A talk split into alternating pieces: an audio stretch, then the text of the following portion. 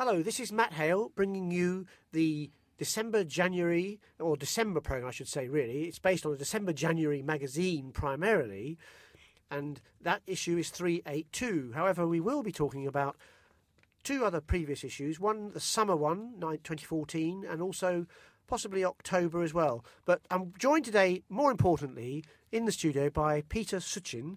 Now, Peter is a writer and critic, and he an artist particularly as well, and had a show recently uh, this year in Leeds, which is a one-person show at And Model Gallery. Hello, Peter. Thanks ever so much for coming Hi, in. We're sitting here on a Saturday. It's cold, and uh, I know you've got a slight throat problem, but I think you're Yeah. going to be fine with that.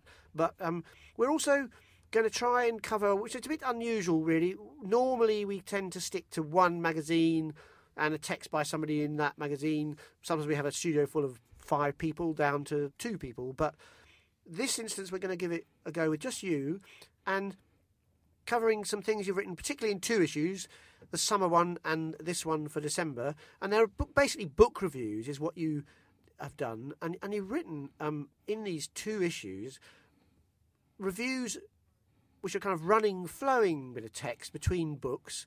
Um, covering 20 books, as far as I know. Um, Just, yeah, in just total, isn't it? about 18, I think. About altogether, yeah. 18. So it's obviously a lot of books, um, which we will not go into huge in depth about each one, but there are crossover points um, both in the type of book. I mean, one thing I know for sure about them is that they generally are written either as a criticism or they are academics writing about their ideas. I mean, they are primarily. Would you would you say critic, criti- critical books? I mean, books by critics. Well, there's two, there's two or three different kinds, I suppose. Um, most of the ones I've looked at in the two issues of the magazine, uh, I would say most of the writers are academics, uh, by which I mean they also teach. Some of them are art historians, which is a different, slightly different kind of writing, perhaps, to criticism in the sense you, you might be using it.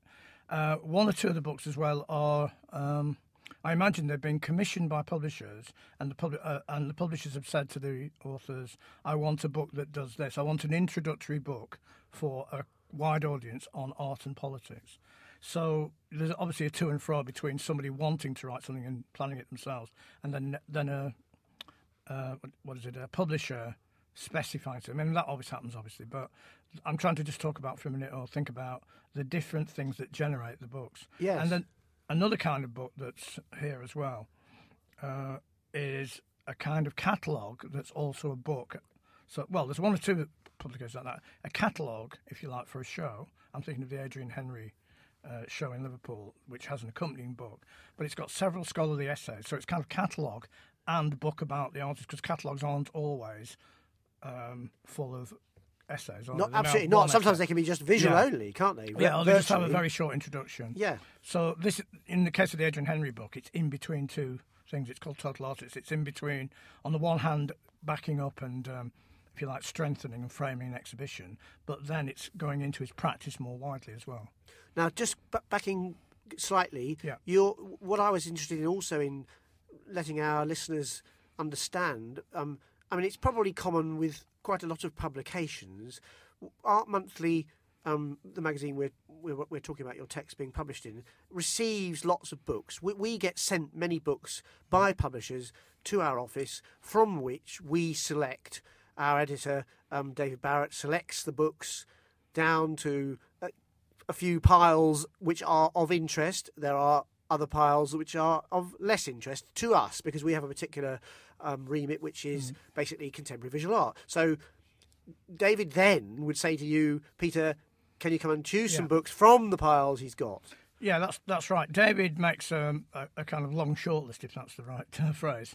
So he might say, "Well, you know, come into the office this week sometime. The books are on my desk. If I'm not there, get get into the office, and there's 20 books or 20 or so books on the table, and pick those you'd like to write about." And that's just for one issue. that's for one issue. So what what's been asked of the writer there is to deal with. Uh, well, I mean, I suppose you could do it. I noticed that other reviewers have done it in a different way, where they've covered five books. But uh, David himself, when he's done um, the roundups of the books coming in, has referred to or covered. I mean, covered's a strange word, but referred to seven or eight books himself. So if you like, that's I was thinking I'm going to try and do this, try and cover as many books as possible, and I suppose that's what the editor is trying to do to, because get a lot of books in more than you can cover. Some books get a whole review to themselves, obviously, occasionally, but um, with the, with the kind of pile I select from, I look through them and I think, well, I'd like to. Which ones would I like to um, read and look at and think about? And also, as I'm looking through the pile, which ones do I feel I can bring together in a sort of coherent way? Because yeah, I links wide, between yeah. them, but that Yeah. means that means obviously you've got to actually look at them all to make the find links, the links to yeah. make them in the first Yeah, you do. You do have to, but Yeah. there's things I think. Well, I'm not really. There might be a book about a subject, you know, about an area in the art world. I really don't feel I know much about, and I don't really feel I should be reviewing it because I mean, I might learn a lot from the book, but I wouldn't really be able to be very um, knowingly critical about it. Or Yeah, and the idea is that you you ultimately, I mean, what I was why I mentioned critic critics writing Yeah. books as a possibility. For some of these books, the authors may or may not be actually criticising something or coming up certainly with lots of opinions, and then you, who are also Hmm. Critic, um, yeah. seen as a critic because you write reviews for Art Monthly Hmm. and essays and things. And, and and I believe also have written catalogue essays for artists Yeah, as well as being an artist yourself. You you are then criticising critics in a way. That's what I was well, implying. there is that phrase, uh, phrase in uh, T.S. Eliot to criticise the critic, you know, you know, by the critic almost. But yeah, But what I try and do, I try to be uh, as fair as possible to the to the text. So um, but what I mean by that is, I try. I don't try to catch them out or anything if I know about subject. And I try to take them on their own terms, and I do that when I'm writing exhibition reviews as well. Try and see what the artist, or in this case, the writer, is trying to do, and see if it does it, and if it does it well, and if it if it has any uh, as it were, bits missing that should be. And for example, there's quite a lot of books on art and politics in the last, um, you know, year or so coming out, and I've tried to cover some of those. And some of them, I think, miss out on what they should be mentioning. Now, I'm not writing the book, so it might seem a bit arrogant to say they should be mentioning them.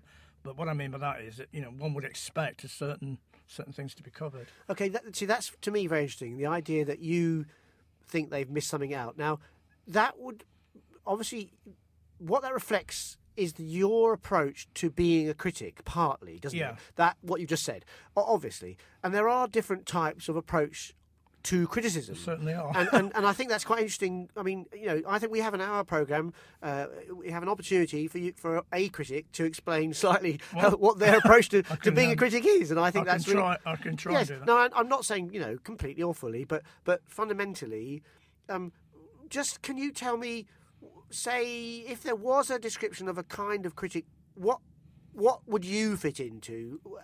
Uh, uh, As in, you know, there are different. Say there were models, a, yeah. a list of different types of critics, which I know you you are obviously are aware of the variety. What what would you say you were? Um, I think I try to be self-critical and self-reflexive in my criticism. So that I suppose that means knowing, you know, trying to um, be aware of the approach one's using and the angle one's using and the perhaps the theoretical models one, one is using, rather than assume any kind of neutrality. It's not neutral. I'm I'm not a, you know it's not a degree zero type of writing criticism. It's always coming from somewhere and with certain preconceptions. So, I, I mean, I'm very interested in. Um, the notion of criticism as being a self-reflexive discipline that comments, as it were, on its and understands its own position as it's being written, and that's a, that's a position that Roland Barthes wrote about an essay, very uh, a short but very interesting essay called "What Is Criticism" from 1963, and Barthes said it's the critic's responsibility to not just you know unpack the work he or she is looking at, but to make it clear to the reader what position that critic, the Barthes in this case, in that case, would be what position they're coming from, what their angle is, as opposed to pretending to any kind of out, they're outside of all positions. They're not. They're in a position. So, if you're a Marxist critic, you should kind of go, well, this is a Marxist reading, or I'm using psychoanalysis now to unpack this, rather than uh, assume any sort of neutrality. So, I think some critics do pretend to neutrality. Uh, like bo- like bo- bo- what you'd call bourgeois critics in the newspapers, some of them, Yes. um, because they don't. Or, you know, I think also the, this is a big part of it, maybe the, of the issue of criticism. I don't really think of criticism as a discipline. It's not a clear discipline. Uh, I know now that in some universities, criti- criticism is being taught on, like the Royal College, where you can do a course in critical writing, but it's not really a profession. It's kind of a marginal thing. So, it's not as if there's you know set rules as this, this, and this kind. And when I tried to put together a kind of understanding of the different critical modes, I really looked around and tried to uh, cobble together different, you know, read, think of different approaches. And and would that that be affected by? Uh, well, it sounds like it would be what you actually were being asked to consider. Yeah. So, I mean, for instance, some of the, some of the things you've written about, some of them quite briefly, might use might be about psychoanalysis. Yeah. Um, some of them are about an artist who who may. You know, wish to be seen in a particular light, yeah. and and in, and I mean, I mean, just for instance, I mean, just to, to try and bring in some of the some of the things you did actually uh, write about. You, you wanted to talk about a particular book um, first, I think, which is um, between the black box and the white cube, expanded cinema and post-war art, which is um, by Andrew V. Uroskie. Yeah. Now, now, I, I mean, how, how did you approach that Okay, book? Well- that- did that? How did that book make you make you approach it? Well, in in the actual review itself, you get you know the the brief is to cover all the books within 1,050 words, and one way to do it is to write more. You know, you could give you could divide that up, couldn't you? Equal amounts for each book you picked, but another way to do it, which is which is uh, one I've gone for, which is recommended actually by the editor by David. He thinks it's a good way to do it, but is to select some books and write more about them than the other books. And one reason I gave more words to the uh, book is because I thought it was very very good. And what I liked about it is that. Well, first of all, I haven't got any particular or deep interest in video art, uh, expanded cinema. I'm kind of interested in it generally, but I don't have a deep knowledge of it, and I don't necessarily want to know a huge amount about it. But reading that uh, book between the black box and the white cube, which is which takes that as its main subject, there's so much other information in the book about the art world generally and about changing attitudes to TV, cinema, versus video art in the gallery or video in the gallery. That it's such a like a well-rounded book, although very scholarly and very, it's quite um, detailed, but not not dull, dully academic, if, if I can say that. And I thought that was a really good general book. That's as I say, you know, Rusky's got a specialism. It's not vague at all, but it's a, a, it gives you a very good um, critical view of post World War art world and the rise of video arts. Not so much video art, but the place of video and film within the art world and how that's changed. Yeah, your last line, you say, Oh, yeah, I scholarly volume, in short, renders art and politics as a solid and inseparable field of effects. Yeah, that's, sounds quite good. Well, I hope he likes it if he ever reads the review. But When, um, when, when you say effects there, um, um, in short, renders art and politics as a solid, inseparable field of effects. What, what do I you- mean? yes, I yes. think what I mean is that you can't really separate, and he understands this and argues this. You can't separate art and the political. You can't separate them out completely. You can maybe in a kind of discussion, but in reality, what happens in the art world and what happens with video art and and what happened to the cinema in sort of opposition. So he's arguing the cinema cinema gets more and more the conventional cinema. It becomes more almost like a prison and fixed way to sit and watch the um, things unfolding on the screen, as it were. Whereas the art world lets you wander around. You can look at the video close up. The video might be on the floor. It might be a big projection, and there's a different viewing relationship. And I'm saying that that is a political act. You know, to like free up the viewer and let them have more control over their own relation to the. So, I think he's very conscious of all those things. That's why I think it's a good book. That that one you reviewed in the summer issue, Yeah. um, which which we that was called Art, Politics, and Play. That Yeah. that roundup, um, which is on page thirty-one. Um, were, were there other in the in the in the, the one in this current issue, the December issue? Yeah. Were there were there was there any political, particularly political books? Well, I think there are a couple, but um, there's a. I mean, one book that I kind of. I mean, that's a type. If you like the Uroskie books, a type of book. You could say it's a kind of book that's produced by someone who's an academic, but he's got his his horizons are wider than just writing for six other academics in his expert field. You know, and I think that broad, bro- that breadth he has. And that uh, complexity, but clarity of writing for the most part, is kind of echoed, if you like, in one of the books in the um, December, January roundup and that's a book by Janet uh, if I'm saying her name correctly. Possibly Cranach, I'm not sure. Yeah, uh, it's got a Y in the middle. Um, who knows? Yeah. But it's uh, called Nauman Revisited. No, it's not. No, it's Nauman Reiterated. Yes. Better get it right. And that book again, it's you know a specialist study of Bruce Nauman, the artist, but it's also dealing with all sorts of things going on around uh, him in the art world and that he's affected by. You know, so changes in uh, the technology of and the attitudes to uh, sound art, changes in um, the role of the artist, and she comments on how um, Nauman himself comments implicitly in his works on other artists, his contemporaries. So again, it's a book that's focused on one thing in particular, but it's so well rounded. You really learn a lot about the art world generally, and of course about Bruce. So I like those, uh, you know, like the Uroskie book. I like those books because they are aware, the authors are aware of the wider field of reading than just, as I say, the academics in the specialist uh, discipline. So that's Nauman reiterated by Janet Kraynak. I think it is Yeah. Kraynak. K R A Y N A K. Yeah. Um, um, I mean, th- as uh, this this particular one uh, roundup in the December January we called transgressions and transmissions. That was your title. Yeah, those are the titles for mine. Yeah, What, what, what, why did you call it that? Your roundup that? Do you remember? um, because there are uh, in the summer um, roundup, uh, which I call art, politics, and play. A lot of those books are about art and politics, and I think there's a wave or a new, perhaps a fashion in the last year or two for books on art and politics, right? But in this roundup, which is more, which isn't quite as focused on art and politics, there are one or two uh, things. So, the in this one, I um, I forgot what I called it now. Transgressions. Um, I thought that there was a discussion in some of these books about artists transgressing boundaries, but also transmissions is to do with passing things on, like tra- passing things on to another tradition or from one Yes. person to another within a tradition. But also, I ended up by reviewing Walter Benjamin's, the anthology of Walter Benjamin's writings. Um, well, Radio Ben, Scripts. Be, Radio scripts, Benjamin. really, yeah, scripts and a few essays as well on um, of his broadcasts in Germany in the 20s and 30s. So, although Walter Benjamin's uh, the actual recordings of the of the radio programs, there are no recordings that anyone can find. A lot of the scripts he um, So they were scripted. I mean, that's interesting in itself to me. that Yeah, so Benjamin must have written them and then he read them. Yeah. And Presumably. the scripts were were uh, they've been available in Germany, I think, for a few years, but they're only now just being they've just been translated. So that's the book I've been reading, Radio Benjamin, and and that's I think that's a very interesting book, and it's um, a kind of you know it's a, I mean it's. It, it interested me because a lot of the scripts are written for Children? for children. It's a, chil- a children's uh, series, if you like. I was very surprised by that. Yeah, well, I- I'd heard of this, but I've been I've not been able to read it until it's you know been translated now.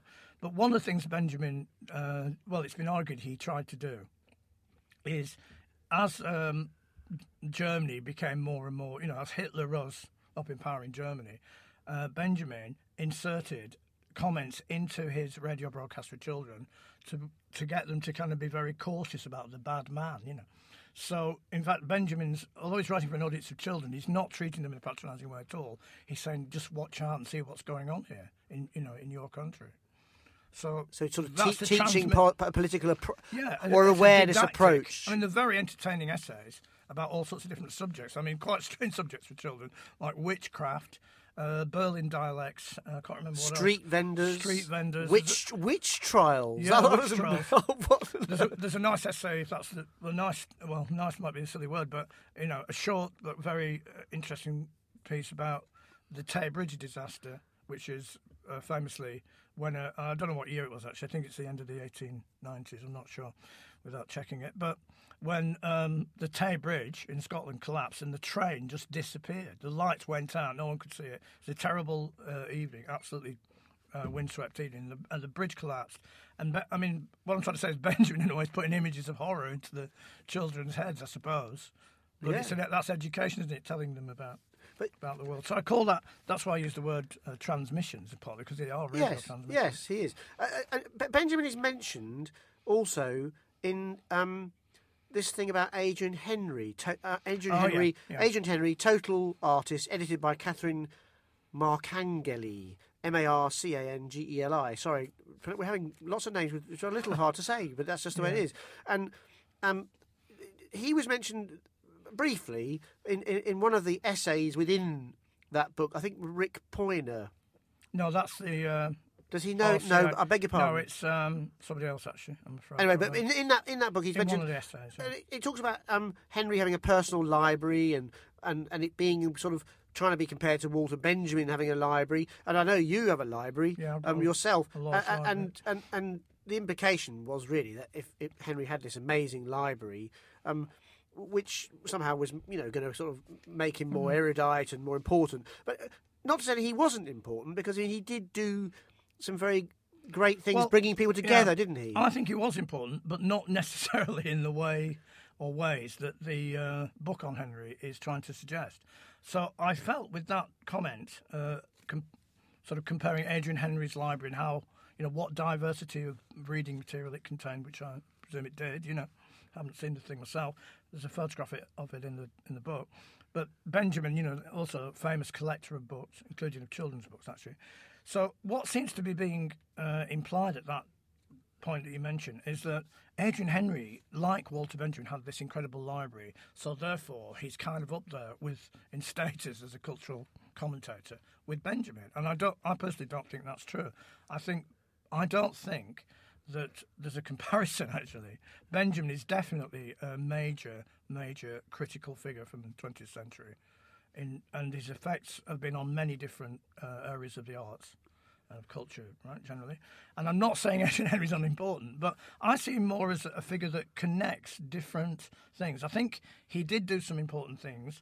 One of the things discussed in the book that he supposedly did, it kind of gets questioned a little bit, but it's in the book, is that he was the first person to put on a new type of art in the 60s called a happening. Uh, in Britain, he put a, an event on in Liverpool. And I think um, maybe the ICA are doing something about that soon, aren't they? Yeah, they are. In January, there is going to be a show which um, I just managed to catch by Googling something about Henri before I came, but it's the first happenings, Adrian Henri in the 60s and 70s, and it, I think it opens on January 27th and, and, and, and runs right mean, through to March. I'm not trying to, you know, necessarily demean you, but I'm saying, it, I mean, this book does several things. It, on the one hand, as I said before, it's a catalogue for a, for a So it's a sort of celebration. It's a really, it, celebration, really? and there's not, that's the problem. Really, it's not very critical. And I'm not saying. I mean, there's there's interesting things about Henri. Uh, uh, there's a, a long essay uh, from the I think the 70s, printed in full in, in the book by Henri, and in it he's saying why does one have to go to London to be an artist? And he's in defence of. Um, and I mean this in a good way, regionalism. I don't mean it's provincial in a bad. No, no. I mean uh, he's in defence of staying in Liverpool and working there and using, you know, people are creative like they are everywhere. So there's some quite interesting positions with Henri and his work. Well, it's a very important issue. I mean, even even Yeah. lines with the current situation in Britain now, where Yeah. with, with Scotland trying to be as independent as possible, the people Yeah, in, people all- in the people in the north of England are now wanting the Like same sort of thing. Fiefdoms almost. Of, Well, I uh, know, and, and rightly so, really. Uh, uh, he did he did get hold of Allan Kaprow, who, who who was a, a big happenings person. I believe he really coined the he phrase. was the- and he's in America, wasn't he? And he was in America, But, wasn't he? but what I mean is that they the- wrote to each other.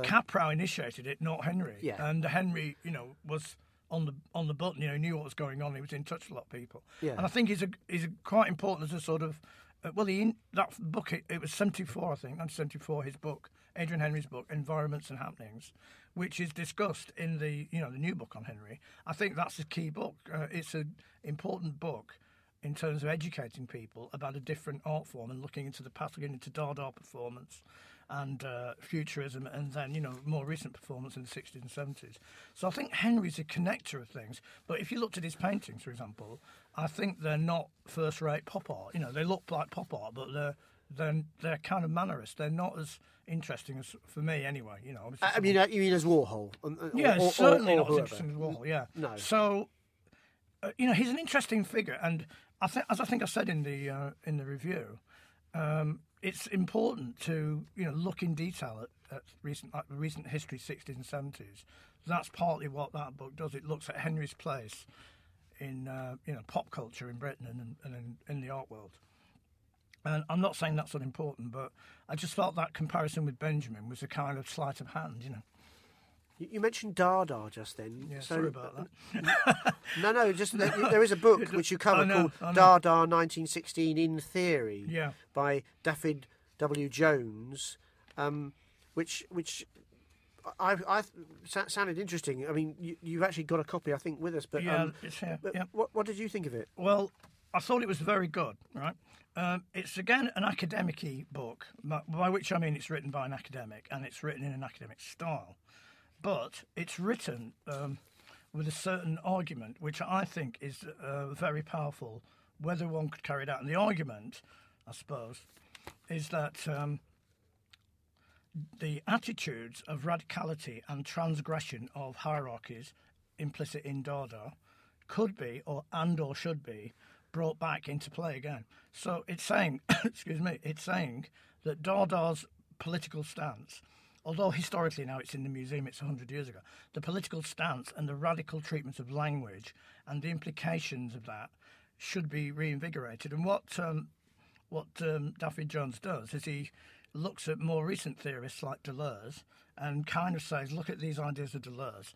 They're already, to some degree, in the da- in the Dadaist use of language and the performance and the breaking up of the word, and that is a both these characters, the Dadaists and the um, modern theorists, you know, in this case um, Deleuze and some of the other people he mentions, they're questioning the notion of the human subject's coherence and opening the subject up to different kind of sense of self, and that is a radical thing.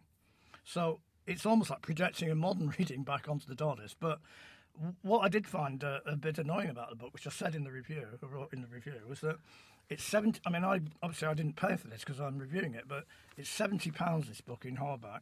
The book I've got, the copy I've got's already falling apart, and Liverpool University Press, who published it, list at the front of the books uh, 13 professors, all with professor in front of their name, as if to say this book's validated by all these very important people. Yet it's a book challenging the hierarchies of uh, of society.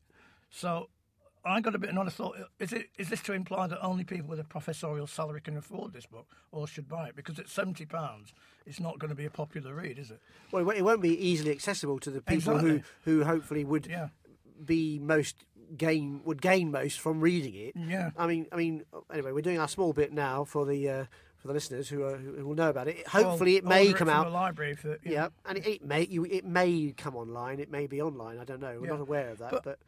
But fundamentally, though, you thought his take and its relationship, his his his connection between Dada and now, Well, it was good. Although uh, he's an academic, uh, uh, I can't remember which university he teaches that, but he's an academic. What I liked about it was the argument transgresses the world of academia. It's not just saying other experts, other scholars, you'll be interested in this, and and explaining, you know, some new, you know, newly um, discovered historical facts about Dada for a specialist audience. It's saying that Dada is a radical movement whose radicality has been uh, marginalised, if you like, by being put into the museum. Because the word museum is linked to the word mausoleum. It's where things that are dead are stored. Yes. And I like the way that he's he's saying, look at this. It never reached its full potential for radical change. Let's look at it again and reactivate it. So it's really got a very serious political intention. That book, I think. Although it's quite, uh, it's not an easy read necessarily. It's quite complicated and he, it's scholarly, but it, it, it's uh, looking at the bigger picture of society and and art which I think some other books on art and politics don't do. And when I use the word academic, I often think of a, an approach that is scholarly but doesn't really go outside a very limited readership. Yeah, I mean, okay, I'll be I'll be uh, shot for this probably, but an equally rewarding study is John Roberts' photography and its violations. Now, I have to say that I I've met John, I've read some of his books. I've not finished one for a while. They're they are quite what I would call what you're saying. They're Yeah. quite academic. They're right. quite difficult Well- to read. They're not. They don't easily um, bring in people who are not really quite scholarly. I feel. Right. Do, you- do you? Do you? yeah, I do think they are You didn't say that in your review, so that's that's me. No, well, I, I think that, I mean, that the new John, I forget the, the full title of it. photography and its violations. Yeah. is what we've got. Um. I think it's a, a very um, interesting and engaged book. And some, I, I'm not trying to say that because if you want to make some kind of social change through art or through theory, you have to write in a simplistic way. Because the Dada book we've just been talking about is itself quite complicated. I'm not saying it's absolutely easy, and it sh- or it should be. no, no. But the John Roberts book again, what I liked about that is, um, well, first of all, I mean, it's written for a level of debate, if you like, where, where people are already engaged in debates about photography. So it isn't an easy read. It assumes you know about at least, or you, you're going to go and read certain theoretical books about photography. But then it tries to move the debate on, and it tries to to counter some uh, ideas that have become prevalent, I think, within the world of photography. For example, there's Roberts in his earlier books writes about realism and is coming from a Marxist, I suppose, perspective, and it's the idea of you know what does photography do? How does it operate in the world that we're in, and what and what power has it got to change things if it has? And what he does in this book, he says, well, even though we've got the digital world of uh, Photoshop and digital manipulation, which seems to change photography's essence. Right, because you can fake things very easily. And a lot of people have written about Yeah, that very a lot- thing, yeah. claiming that it really um, changes a new yeah. changes everything. Well, what he does, I'm not quite sure if I'm convinced. Really, I mean, I need to look at it again, but I think he tries to argue that that's not as big an issue or not as big a, as a problem as it might be, because the issue really is the photographer's intentions and moral uh, seriousness when making and printing up or digitally correcting, if you like, or altering the photograph. Is the photographer and the subsequent set of people dealing with it, maybe like uh, the people in a newspaper or who work in the editorial, editing the photograph, I mean, are they going to try and com- let the photograph convey the auth- authentic, if that's the word, political situation or realistic situation that the pho- photographer was trying to deal with? So he's it's like asking for goodwill, goodwill intentions towards the photographer. And I mean, when you say about not finishing the John Roberts I think they are quite hard work. But he, he's working you at a hard level when you read it. But I think they're rewarding. It's worth Good, the good. effort. You know? Yeah. No, I mean, I, I need to put more effort in. I'm Yeah, sure. I wasn't trying to. uh, No, no, no. I do. I mean, I mean, when you said that someone might shoot you, I wasn't sure if you meant me. No, I meant John. John might shoot No, no, because obviously the thing is, you know, it, it, it's it, it, I'm sure it'll be a long book because John's Mm. books tend to be long, and, and and I you know, and I always find them valuable. But I just it's a bit like Ulysses. Yeah. You know, I haven't really finished Ulysses. Yeah. If I'm honest, well, I haven't really finished a John Roberts. They're not that, which maybe is a good comparison. I don't know. I don't know whether you would. I'm not quite sure about that one. I think just shot myself in the foot properly now. Anyway, well, there's not, there was another book um, in in the current issue um, you reviewed called Art and Politics Now, Yeah. lavishly illustrated, large format paperback covering themes including globalization, activism, terror, knowledge, and that was by Anthony Downey. Yeah, should I talk about that for a Well, moment? yeah, if you if you if you wish to. Well, I think that I get the impression there's a, a whole wave of books on art and politics coming out. And that could be good, or it may be bad, or it may be between the two. With the Downey book, I feel that if you read it carefully, you learn a lot. You know, you would learn a lot about artists who are politically engaged in the present world. And what he does, as you say, he has these themes, these one word chapters and themes globalization, uh, labour, knowledge. He has these themes, and then he puts artists into those categories. But what I what I felt upon reading it really was that this theme of art and politics has become a new academic niche or something, and it's not necessarily about political art. I mean, well, let's try and clarify that. I don't really, I don't know if these artists uh, he uses in these categories lead to anything other than more scholarly essays about art and politics. It seems. You mean you, mean you don't know whether they have any political effect? yeah, exactly. I'm not explaining it very well. That there's a whole like a new genre, and it looks like there's some very good deep discussions of how art and politics work. But then when you look at the Downey book, I mean, he says things like. In passing, he mentions Jeremy. Well, there's a section on Jeremy Deller, and then he, I think he re- uses the phrase um, Point, pointedly apolitical. that's it. Well, then he goes on to the next point he's making, and the next point he's making is not why pointedly apolitical might be a problem. So it's not very, it's not as critical enough as I'd like it, and I felt that with some of the other books I'd read uh, in the summer.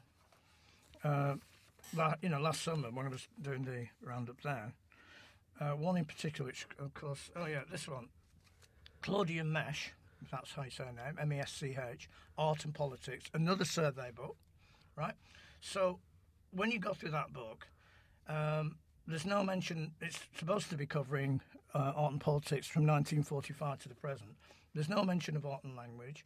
There's no mention of Gustav Metzger. There's no mention of critical art ensemble, and so on and so on. Okay, so a book can't cover everything, perhaps, but it bothered me a bit that there are some very good critiques of the notion of political art that say it isn't very convincing as a as a category by Terry Atkinson and by Art and Language. So again, the book is informative, but it doesn't really criticise its own assumptions. Can you can you talk? I said, uh, take take take the. Um, you know, we've got time. Mm. I think it'd be really nice to hear you talk a little bit about um, art and languages. Um, well, you say Atkinson. That's Terry Atkinson Yeah, and, and so- Susan Atkinson. yeah. r- wrote um, in in a catalogue Mutes about um, Yeah, the critique of of the ago. category political art. I think about 1990 approximately. I mean, I know you're going to be. I think um, if all goes well, reviewing the art and language show, which is currently at the listen. at the Lisson Gallery now. Yeah. I think it's on For still in uh, December. yes. Next art monthly. Yeah. So, so that that's the plan. But what what is what, what is? Do you want to talk a little bit about what what Yeah, what, sure. what, the, what, Yeah. what why political art is not, according to Atkinson, um, Well, as I understand it, I mean, it's got a, effective? it's got a com- complicated argument, but as I understand I'm sure. it, I'm sure. what he's saying, or this is already before this spate of books with art and politics um, neatly juxtaposed. He's saying, and he well, him it was Atkinson and his wife worked on that political essay. In 1988, I think. Was it as long ago as that? Yeah. But saying the category of political art is a new category that's appearing, and whatever it is, it's not political. It's another genre, another putting into a classification or into a box certain forms of behaviour. But once you do that and you go, oh, this is political art, it's this kind of thing, it does this, then you sort of depoliticise it by framing it as a neat academic category. I think that's part of the critique. And part part of the problem, in a way, I mean, because it does sound like well, because it become what the problem is it, it it's another style of art that the museum can label and write about as another style of art or another artist do this how interesting. Well, it does enable them to capture it, it doesn't doesn't destabilize the uh, si- the gallery system. No. you can still sell paintings that are political art you know. It doesn't destabilize anything. So to kind of label it is to almost like ghettoize it and say there here it is. Here's political art. I mean, you mentioned critical art ensemble, yeah. Um, or on some ensemble yeah. ensemble. I prefer that too. Um, I mean, they work in many different forms, don't they? Yeah, so, definitely. as an example, I mean, in fact, if you actually look look, them up on their website, for instance, which, I- Yeah. which I did, you you you would not really, if you came across it, for instance, know they were even artists. Really, it's quite all the different that's part of forms they use. Is part of the cleverness isn't it I well, think? exactly, because that they appear to be very hard to box, as it were, Yeah. and to museumify or mummify. I Well, I think is the word you use actually I mean, at one point. yeah, did I? well, again, last in the summer roundup of books, I think uh, then I covered a book about them. There's a, a new book kind of mapping the practice of the last, you know, 10, 15 years, whatever it is.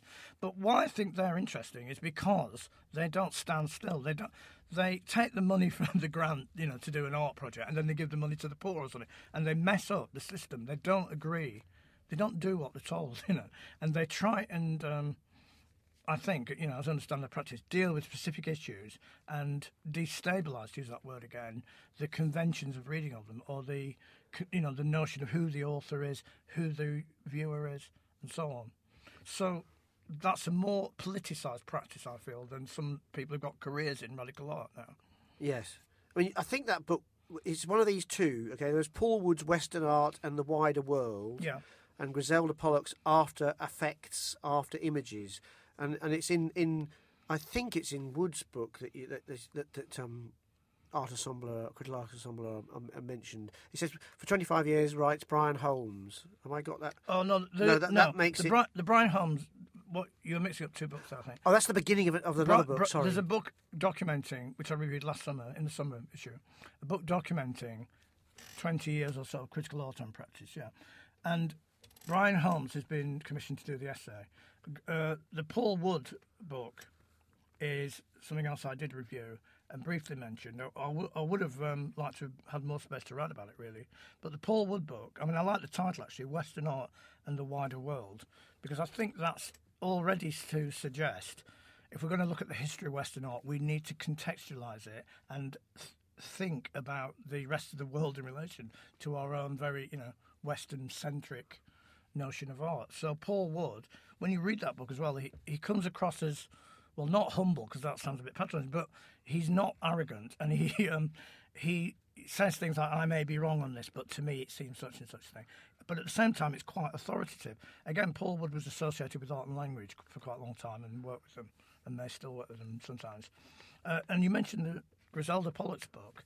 Well, I felt that was just like written. It felt like it was written for an audience of eight people who were all, you know, all had PhDs in Lacanian psychoanalysis, and she knew them personally. Maybe maybe that's not literally true, but it didn't really invite the broader reader into it. That, that, that's her book, After Affects, after images. Yeah. I mean, it, it's, it's it's a classic example of an academic book, which Yeah. is not a crime. I'm not saying those it's not a crime. yeah, exactly. It's just a very very specialist thing. Yeah, I I'm not mean, saying that those books or that book shouldn't be published. You said a club of experts in trauma studies. is what Well, it, what you it- what you, who you thought it was written for. Be in trouble for that, but the point, you know, the point is really that some of these writers we're talking about seem to be able to engage with incredibly complicated issues. In, I mean, you still have to do the work as a reader, like with the John Roberts book. You need to work at it, uh, but you really learn a lot, and it's not assuming that you're already in the know about everything. So great, that's one of the functions of academia, where people can have a space to write about obscure things, and particularly you know, in a particularly detailed way. I'm not against that. I like that, but it is published in the broader world at some point. Well, well, no, well. it isn't always, and if but if it is, No, but if the it is, Pollock book is. yeah, exactly, and if it is, therefore you're saying really Yeah. it would be it would be helpful if it was actually considered that a bit more. I, I feel a lot of academics. I mean, I'm, I, you know, I don't know really um, who they think the audience is, but I suspect a lot of academics are really writing for people in their field, and they, all their friends are academics. They're uh, in a college or a university situation all day. They don't think about what the world outside academia, and I felt that, as I say, about the the um, book on Dada, that it's really uh, about revolutionary change, uh, and that's what the author seems to be implying he wants us to think about. And revolutionary change isn't just for the academics who can afford the book, is it? So, I think the connect the relationship between the point of production of these books, which is in the academy, as it were, and the publish the distribution of them needs to be thought about. Yeah, well, I, I, sounds very sensible to me. I'm sure there'll be the letters. Now, there's some, the some other books we haven't covered. We can try. Yeah. Um, you did also review um, a couple of shows. One in particular in the current issue you you did at John Hansard Gallery, which Oh, was yeah. about money. We might come to that if you'd like to. Yeah, um, talk about that. Yeah, you you you did um, talk about a book by Ossian Ward, Ways of Looking. Yeah, I didn't have much to say about that, did I? I seem to Um, No, that's fine. I mean, other chapters in this. it- it- I just thought that was a very reductive um, account of how one could. I mean, it's an introductory book, so obviously you've got to bear in mind the audience might not be au fait with all the terminology of the art world, but I felt it was a bit misleading. That's what I didn't like about it right. as an introductory book. Let- Let's let's let's try. Um, talking about the um, the show at Hansard Gallery, Yeah, which John you, Hansard, yeah. yeah, John Hansard Gallery in Southampton had a show which you covered um, very well. Um, called the show is called "Show Me the Money: The Image of Finance 1700 to the Present." Um, now, I, I have to confess, I have not seen the show. I, I wish I had. Um, it's a show which is touring. I mean, I know that it goes on. It goes to Manchester. It may have Yeah. started there now. travel to the People's History Museum, Manchester, and and I. But you you went down to Southampton and saw it, uh, just out of interest. I mean, it's a show, as far as I understand, with a lot of work in it. Yeah. I can't remember the number of artists, but it, it's a, quite a big show, maybe 20 or 30 artists. I can't remember exactly. Um, I mean, I was very interested in reviewing it because I'm interested in the notion of money and uh, what it is. Uh, and I've got a very good friend, uh, a, write, a writer and a, an intellectual called Mike Peters, who's a kind of expert on money, and we talked to him about it. And I thought there was a very interesting. I think it's implicit in the show uh, down in uh, Southampton. There's an interesting correlation between the abstraction of money, what money is as an abstract thing, As a concept. as, yeah, as Yeah. electronic now digital or electronic units whizzing around the world on computers through computers, and not a physical thing. I mean, obviously it's physical as well, but it doesn't need to be. That and conceptual art, the idea that, that conceptual art has moved to art has moved into this. Um, domain or you know moves in and out of this domain which in a way isn't material physical material Well, it's also also there's a lot of digital art, uh, In- like on the on on the web, Yeah. online, i- i- in various forms that are one removed from the physical. I think part of the correspondence is the idea of um, the audience being asked to accept a kind of there's a kind of mental agreement or sort of agreement. You agree that this token, this electronic symbol, stands for this um, this this number of units, and with it you can swap an object for it. And this, in a way, there's a similarity with conceptual art. That you know, there's this text on the wall, then you and uh, maybe a couple of pictures, and you read it, and you get the you know the idea, the meaning, the concepts. You you don't um, necessarily worry about the execution of it, although you might think, oh, this is so badly printed, I can't read it or something. But I thought that was quite an interesting juxtaposition to do an art show about it. And then there's also, I think, a kind of you know paradox in doing that. Really, I mean, a lot of the works in the show were conceptual or digital, and only a few artists had um, produced uh, or put into the show, you know, more traditional works like paintings. And I think I said in the review that they seemed a bit out of place in a way, like a bit of a token. Well, it's a, to- a show about tokens anyway, but a kind of token gesture to more traditional art. But most of the work was, um, as I say, conceptual or textual. And I, I also thought that, I mean, the, the very idea of interrogating what money is is important. And did, did you think the show did that? I think it did, but um, I think you need. I mean, I spent a few hours looking at the show because that's all I could do. You know, I had to travel to it, and but there was so much to read and get into and think about. I think it kind of did, but it's asking a lot of the audience to. Well, I'm not saying it should be easy, but it did try to do that. Yeah. Good, good. Well, listen, Peter, it's been great talking to you.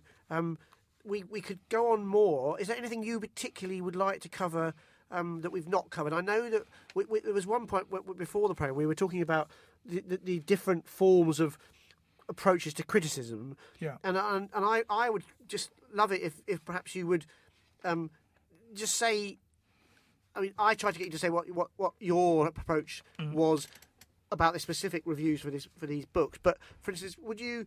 I know that in your in your sort of like a kind of if you had a list in mind, perhaps you would fit into the self-reflexive critic. Yeah, I think. Well, I'd like to think so. Let's put it like that. But but can can you just be really generous and just say you know teach me something about what other kind of critics and how you what you would label Okay, them? I could- What, I what could are they? you- Just as a sort of um, Quick lesson, like a mini le- like a mini right. lecture. what two minutes? Have As long as you like. minutes? No, no, definitely, Okay, definitely. four types of uh, four approaches to art criticism, and I'm sure I've left some out. Okay, but four general approaches. One kind you could call prescriptive or dogmatic, and a good example of that would be Clement Greenberg. And what, what I mean by prescriptive or dogmatic is he sets the rules, or he tells artists what they should do, how they should do it, when they should do it, kind of. And the artists go, "Oh, Greenberg said this, we better do it." So that's partly to his status. But that just to stop you there, that's what happened. And in his time, you're saying there were artists I'm around saying, then who yeah. actually literally did really enact. Unusually, in terms of criticism, the critic comes after the after the artwork, doesn't doesn't Usually. he or she, and they look at what the artist has done and write about it or Yeah. comment on it. But with Greenberg, so so one hears anyway, his status was so high, became so high in fifties and sixties uh, American art circles, in New York, that artists were meeting for drinks and saying, "Have you seen this new article by Greenberg? He says we should be doing this. We better start thinking about doing that." Did he? Did he actually say though? You know, Yeah, more as- or less, like, yeah. like almost physically, what what they should do, Yeah, well, or did they famously- interpret his words into a way that? Famously, in 1961, he published an essay called Modernist Painting, which says the tendency of art is this now, but it should be more this. And the tendency he was referring to is the flat, the flattening of like art painting should not be illusionistic representational de- devices. They should emphasise the artist should emphasise the flatness of the canvas and the picture plane. Yeah. And to do this, you don't. Um, have any, you know, picturing of anything. You don't have any illusion. which That's is very prescriptive. it's very prescriptive. Now you can say we don't. Well, the good thing about that, the bad thing about prescriptive criticism is it's dogmatic and it tells you what to do. And then, when new things happen, new artists or different artists come along or another generation and invent a new way of making art, that criticism can't deal with it because it's dismissed everything that doesn't Because it was so narrow. because it's so narrow and, and tightly Yeah. stipulated. But maybe one good thing about that criticism, I remember this myself when I was at art school, and Peter Fuller was a big name critic. He's another example of this approach. So if you saw him talk, you'd get so annoyed by him, you'd have an argument against him. You know, it would. I mean, now a lot of criticism seems very vague, and nobody knows what anybody thinks. It's all like a swamp. Or, you know, it's not as clear cut as. so uh, your enemy's not obvious, or yeah, your, so the, the thing so to react against is not clear. Fuller was supposed to be on the side of the left. You ended up thinking, well, you know, he's so assertive and kind of arrogant. I don't really agree with this. So you had to really, you know, the good side, a kind of weird byproduct of it, is you have to sort of think, what do I think about it? Um, another model of criticism, if, we, if we've got time, is the one you just mentioned, self-reflexive criticism. And a very good example of that would be um, Hal Foster. I think I mentioned him at the beginning of the program, and and this idea of a toolbox where you where the critic uh, consciously chooses a model of criticism or a model of thought. So you take a philosophical, you take a sorry, a psychoanalytical model, or you take a feminist sort of position, or you take a Marxist position, and you look at the artwork or the exhibition through the lens, as it were, of those or one of those models.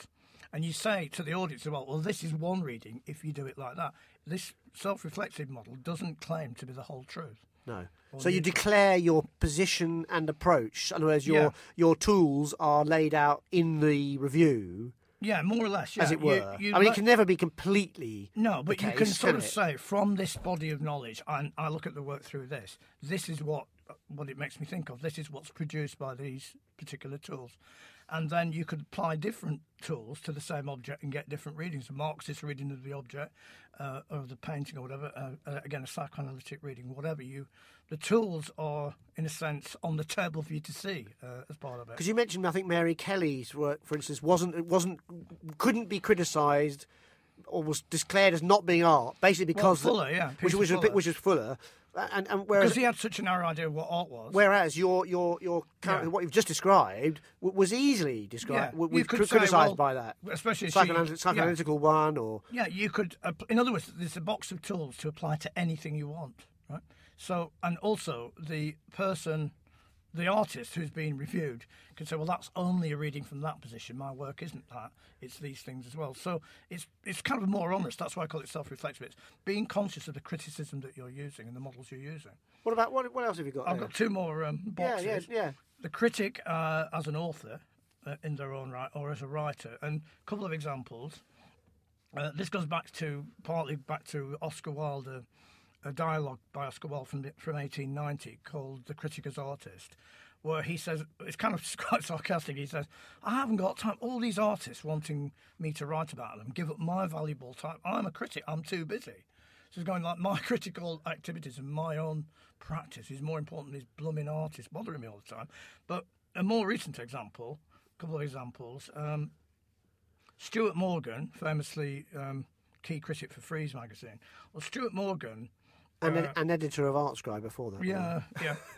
uh, Stuart Morgan, when he obviously, uh, as you know, we probably know he, uh, he's no longer with us, but uh, when a book, of, an anthology of his writings came out after his death, I think, and maybe it wasn't after his death, I'm not sure, but when the book came out, What the Butler Saw, I can't remember the year, but Thomas McEvilley, another very famous critic, wrote an introduction, and he said that uh, for the book, and he said that M- Stuart Morgan's practice as a critic was very unusual because when you read a review by Stuart Morgan, there might sometimes not be much mention of the artwork he was ostensibly reviewing. But he'd use the artwork, Morgan would use the artwork to trigger a little essay, an interesting little essay, and a little sort of creative text that was based partly on the artwork but wasn't standard sort of description and close analysis. So it, he used, according to McEvilley, uh, Morgan used his role as a critic to kind of produce his own body of is what is almost critical writing. Sorry, um, creative writing. Yeah, I was going to say it sounds creative. Yeah, and, and, but it wouldn't have existed if he hadn't looked at the work. No, it so, wasn't completely devoid of analysing the work. Which is lovely because it's like uh, one action, one creative action is is creating another creative yeah, action. Yeah. So that begs the question of where's the border between creative writing and criticism as well, which I think is an interesting. Yeah, and we now do have lots of critics or writers. Certainly, we have writers from Art Monthly who are also practitioners mm. or, or, and would call themselves artists, yeah. or, or, with a you know push. Well, I think we. Do, I think that has you know things have changed quite a lot in the last years, and that that's true. Um, another example of this model, uh, critic, the critic as author model, is when um, Susan Sontag wrote. She wrote um, a quite long obituary of Roland Barthes after he died. Obviously, she wrote this obituary in which she said the thing about Roland Barthes was when you look at his writings, his diverse writings, he writes about you know, hundreds, as it were, different things. And she says he couldn't possibly have had deep knowledge about the things he wrote about, but he had a kind of astuteness or a kind of perceptiveness that you could put any object in front of Roland Barthes, and after a short while, he'd come up with ideas about it and produce a little essay, as she calls it. And I think that is a very creative way of being a critic to go, well, I'm not scholarly about this particular thing, but it makes me think of this, and I can link it to that, and I can expand it into this. Uh, so that's another, you know, second example after Stuart Morgan of the critic as yeah, it just sounds similar to Stuart, but obviously yeah. not necessarily based on on art. Yeah, well, it goes. Yeah, it goes off in different directions, but just that attitude where the critic won't just sit still and be the official, you know, he or the critic, that's your job. They kind of break out of the mould of criticism in a way and move into another form of uh, writing. And then another kind of category, uh, which is an odd one, I suppose, is artists as critics. Now, there's different versions of that, but one version is when artists literally are critics. Like, I'm a critic and an artist, but, you know, preceding me. Yeah, that's the one I, I mentioned earlier, didn't I? Yeah. Yeah, yeah. preceding me and you know around me there's lots of other ones famous ones donald judd was a critic before he became known as an artist uh, laurie anderson was a critic adrian searle was an art, uh, an artist i think Yes. then became a critic so there's this overlap uh, another well-known one patrick heron was an art abstract painter and a critic so that's like one idea of artists as critics where they kind of you know move into writing or they move from writing but also i think within um, taking it to a kind of extreme, you some uh, artists, I would say, are critics within the practice of being an artist, and maybe this is a good example uh, because it ties in with Greenberg, who we already mentioned. Greenberg, as I said, laid down certain rules about what artists should do, and painter, painters should emphasise the flatness of the canvas, and they shouldn't um, involve themselves with representation. So that was the kind of paradigm or model that was being pushed in the 50s in New York. Along comes Jasper Johns and he starts painting and showing paintings of objects that contradict Greenberg. So he has paintings of flags, targets, maps, and other things. They are things that are flat in the actual world, so they fit with Greenberg's flatness thing. But they're things that exist, which is Greenberg saying you shouldn't represent. So in the in the literally in the practice, I don't mean Johns wrote a statement about it. He didn't really, but in the physical practice of making the painting, he kind of criticises the criticism that's going on, Yes. and I think that's very very uh, interesting. And certainly criticises other artists' And works, other artists as well, yeah. um, at the same time too, really, Yeah, doesn't he? So, definitely. Yeah, and I mean, I'm, I'm sure within the art world that that kind of constant referring to other art prior to your own practice the thing you're Yeah. making now, you know, that Well, that, that, that well, is a form of criticism really as well, yeah, isn't it? yeah, exactly. Always, kind of any, rolling on any constantly. new practice, or even almost any new work, is it potentially a criticism or a commentary on, or an expansion and disagreement possibly with other forms of practice? Yeah, which is which is if you're a visual person, Mm. is your only way of if if you're not say a writer or good at speaking, Yeah.